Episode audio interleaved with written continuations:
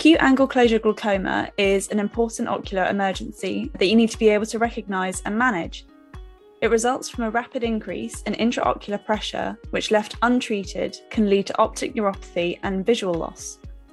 What is the pathology underlying this condition, and how can we investigate and treat it in a primary or secondary care setting?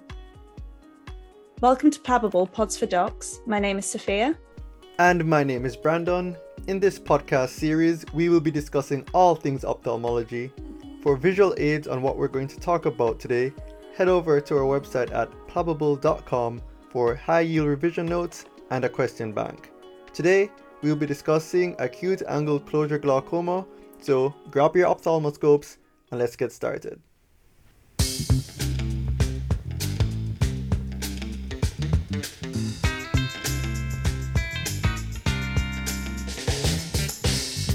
To begin, let's just go over some of the key eye anatomy that we need to know about. So, on a very basic level, you can split the eye up into three fluid filled compartments. So, you've got the anterior and posterior chamber, which sit in front of the lens, and these both contain an aqueous humor. And then the third chamber is the vitreous chamber, which sits behind the lens, and that contains vitreous humor. Now, the main difference between these three compartments is that the anterior and posterior chamber both contain fluid that is continuously made and then disposed of. So it's made in the ciliary body, which is in the posterior chamber, and then drained in the anterior chamber at the canals of Schlemm, which is a word that I absolutely love. On the other hand, you've got the vitreous chamber, and in the vitreous chamber, the fluid is a fixed quantity it's not continuously made and drained. So the volume of that fluid shouldn't change over time. As a result, changes to the fluid production and drainage in the anterior or posterior chamber can cause changes in the pressure inside the eye, which we also call intraocular pressure. But how does this anatomy actually relate to glaucoma? Okay, great question, Sophia. So I think it's important for us to define what glaucoma is. And glaucoma essentially describes an increase in intraocular pressure. And we can subclassify glaucoma as being either open angle or closed angle glaucoma. Now, sometimes people get a bit tripped up when we use these terms because they're not quite sure what angle we're referring to. So allow me to clear that up. Essentially, the angle that we're talking about is the angle that fits between the iris and the cornea in the anterior chamber. Remember that this angle houses the trabecular meshwork and the canals of Schlemm. So in acute angle closure glaucoma, this angle becomes structurally obstructed and that prevents aqueous humor from draining out and that then leads to an increase in intraocular pressure. So Sophia, considering how this pathology comes about, do you mind telling us some of the risk factors that can lead to this? So it's a really good question. As with everything in the human body, there's always going to be anatomical variation. And these variations can predispose individuals to developing something like acute angle closure glaucoma. To think of a couple of examples, if someone's got a very shallow anterior chamber and a large lens, then actually this can close the angle and predispose them to developing that condition. So, by proxy, if you've got a family history of this condition, we would say that it is a risk factor because you can inherit these ocular anatomic features. Alongside family history, age is also a really key risk factor. The average age of presentation is about 60 years, and uh, the prevalence after this age only increases. And we think this is because as you age, your lens size actually increases. Another risk factor is actually being female. Um, so there's a four to one ratio of women to men of people who get acute angle closure glaucoma. And the other main risk factor to consider is ethnicity. So we found that in people of Chinese and Southeast Asian and Eskimo populations, they're more prevalent to developing acute angle closure glaucoma, whereas in Black populations, it's not very common at all. So, understanding the pathophysiology and understanding the risk factors is all very well and good. But, Brandon, can you talk to us a bit about how we could go about recognizing this in, in a patient? Yeah, absolutely. And I think one of the best ways we can do this is to have a look at a clinical scenario. So let's imagine that we have a 63 year old Chinese woman who comes running into the accident and emergency complaining of a very painful left eye. She might say something like, A few minutes ago, when she sat down to watch the news, she developed a terrible headache and started vomiting. She might also say that she noticed that her vision became quite blurry and that the television sort of seemed to glow while she was looking at it. Now, when you see this type of scenario, you absolutely want to think of acute angle closure glaucoma. And I don't know if you've caught on to why, but Sophia, do you mind telling the listeners why a doctor should think about that? Yeah, definitely. So if we just unpack all of the things that, that were mentioned in that scenario, it would help us understand it a bit more. Anyone who presents with acute, severe ocular pain with impaired vision should be considered to be acute angle closure glaucoma unless it's proven otherwise. So, considering her demographics, she is over 60, she's a female, and she's uh, also Chinese. She's actually got lots of risk factors for the condition. Alongside that acute presentation, you need to rule out acute angle closure glaucoma before you move on with this patient. The other thing to consider from the scenario is that she said she developed headaches, uh, some nausea and vomiting due to the eye pain. And that is really characteristic of acute angle closure glaucoma. And the other key giveaway, which often comes up in exams actually, is the idea of you getting halos around lights. This is a very characteristic symptom of angle closure glaucoma. Um, and in this scenario, she she described it as the television, you know, glowing. Some people describe headlights like car headlights getting halos around them in the dark. So that's something to look out for in exam questions. Yeah, exactly. If I had to summarize it to someone who is trying to learn about glaucoma, I would say that if a patient comes in with a sudden painful loss of vision, you have to have acute angle closure glaucoma as a top differential. Remember, it's an ocular emergency, so if it's not recognized promptly, it could lead to permanent vision loss. So you, you want to keep this at the top of your mind. Now, how about we move on to examination findings? So we've had this woman come into the A&E with a very painful left eye and vision loss, and you've taken your history. What are you going to see on examination? So when you look at the eye, you might notice that the eye is quite red and the eye might be watering.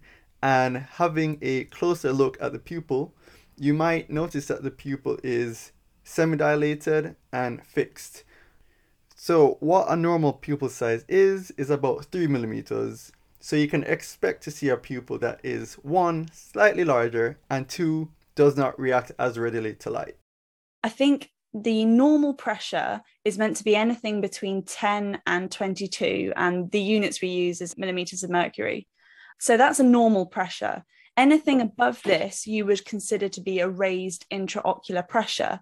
However, it actually can be really markedly raised in acute angle closure glaucoma. So you can be looking at numbers as high as 60 or 80 in these acute attacks. And there, there are some different methods which we can use to measure this. And I think this varies depending on where you are. Do you want to cover those, Brandon? I'll be happy to, Sophia. So, how we measure the pressure is actually going to be determined by where we are. The gold standard for measuring intraocular pressure is used by ophthalmologists and it's known as Goldmann applanation tonometry. However, it's going to be very hard to find that type of equipment in in the A&E setting as it is actually quite an expensive and quite a specialized piece of equipment.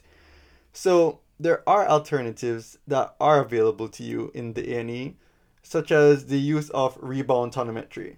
Essentially, rebound tonometry uses a small plastic probe that gently bounces off the cornea to measure the pressure within the eye. It's a small handheld device, they're quite readily available, and that's something that you are much more likely to see in the A&E setting. I believe there's some other investigations that you can use as well to help you out in these kind of scenarios. And the other two that I would probably think about are fundoscopy and then also a slit lamp examination. So, fundoscopy can be used to visualize the optic disc. And more specifically, we're looking for the optic disc to cup ratio.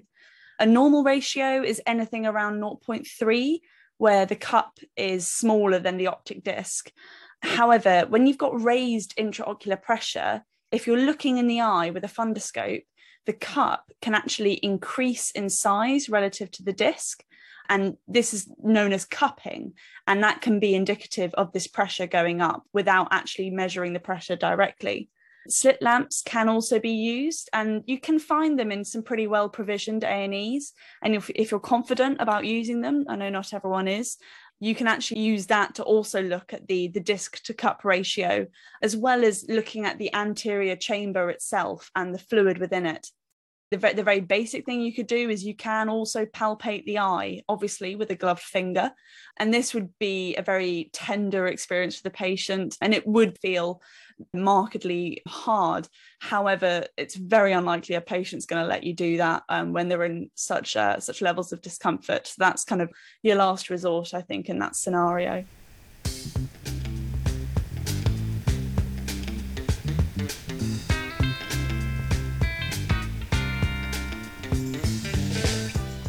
So, in the treatment of acute angle closure glaucoma, time is of the essence. You want to promptly identify the condition and you want to refer that patient off to be seen by a specialist ophthalmologist, but you also want to begin treatment as that could be the difference between saving someone's vision or not. Sophia, do you mind telling us a bit about the treatment that we should start? Yeah, so in our scenario, the patient is first encountered in a primary care environment. We're going to cover what to do depending on whether they present in, say, a GP or if they present um, in A&E. So in cases like this, where the patient does present to GP, there may end up being some time between when they first present and then when they get eventually seen by an ophthalmologist. And given that time, as we just said, is of the essence, there's some things that you can do in the GP setting to stabilize the eye and limit damage where possible. So, the first thing to do is really simple. You can lie the patient flat. And what this does is this basically uses gravity to relieve the pressure of the iris on the trabecular meshwork. So essentially, you're using gravity to just open up that angle a little bit to help the drainage. And then the next thing you can do is give some medication. So the first eye drops that you can give are something called pilocarpine. And um, use different percentages depending on whether or not the patient has blue eyes or brown eyes. So if they've got blue eyes, you can give a 2% solution, whereas in brown eyes, you give a 4% solution. Pilocarpine works as a cholinergic agent. And as we know, what that does is it drives the parasympathetic response in the eye and it drives pupillary constriction. It makes your pupil smaller, opens up the angle, and allows drainage of the aqueous humor. Another compound that you can give is something called oral acetazolamide. The trade name for this is Diamox. I mean, you can give them a 500 milligram dose of this drug, and it works as a carbonic anhydrase inhibitor and this works by decreasing the production of the aqueous humor in the posterior chamber at the ciliary body. So you're kind of hitting it uh, with a you know two-pronged sword. You're improving the drainage and decreasing the production of the humor to lower the pressure. Um, the patient's likely to be pretty uncomfortable at this point as well, so make sure you give them some sort of analgesia and maybe some antiemetics if they're being sick as well. Whilst you're doing all this, you need to sort out their referral for immediate ophthalmology attention um, and emergency treatment. I think Brandon, if you could cover now what you could do maybe in a secondary care setting like A and E. Yeah, no problem. So the management in A and E is quite similar to that that would happen in a GP setting, except that we have a few more options in terms of medications that we can use. So we'd want to once again, lay the patient flat, and then we'd want to administer eye drops that begin to lower intraocular pressure. Now, Sophia, you've already mentioned the use of pilocarpine, but there are other compounds in the A&E setting. One popular compound is known as timolol, which is a beta blocker, and this actually works by decreasing the amount of aqueous humor that is produced. Now, while we're on the topic of timolol, I do want to say here that you have to be cautious when using this medication as it can have a similar effect as oral beta blockers would have. And this is particularly important when you think about asthmatics, as you wouldn't want to cause an acute asthma attack. So it's very important that you get a proper medical history before starting this type of medication. Another medication we can use is known as apraclonidine, which of course is another type of eye drop. And this type of medication is a sympathomimetic. It works by one, improving the drainage of aqueous humor, but it also slows down the production of that fluid. So, as you mentioned earlier, you are tackling the disease of glaucoma in a two pronged fashion. Another medication that you had mentioned, Sophia, was acetazolamide. However, in the GP setting, you will probably only find it in an oral form, whereas in the accident and emergency, you can find IV preparations of this. And the benefit here, of course, is that you can expect to have faster onset times.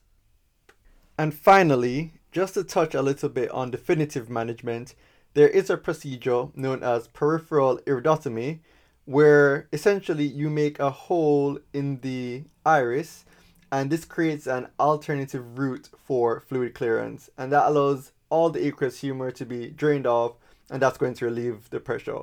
Now this is not going to be done in the A&E setting and would be carried out by a trained ophthalmologist. I think the key message to take home here is to act fast and realize that the definitive management of this condition is uh, something that can really only be carried out by a specialist. So you can do the management that we've gone over, you know, the various drops and medications that you can give the patient just to tick them over until they can get this definitive surgery.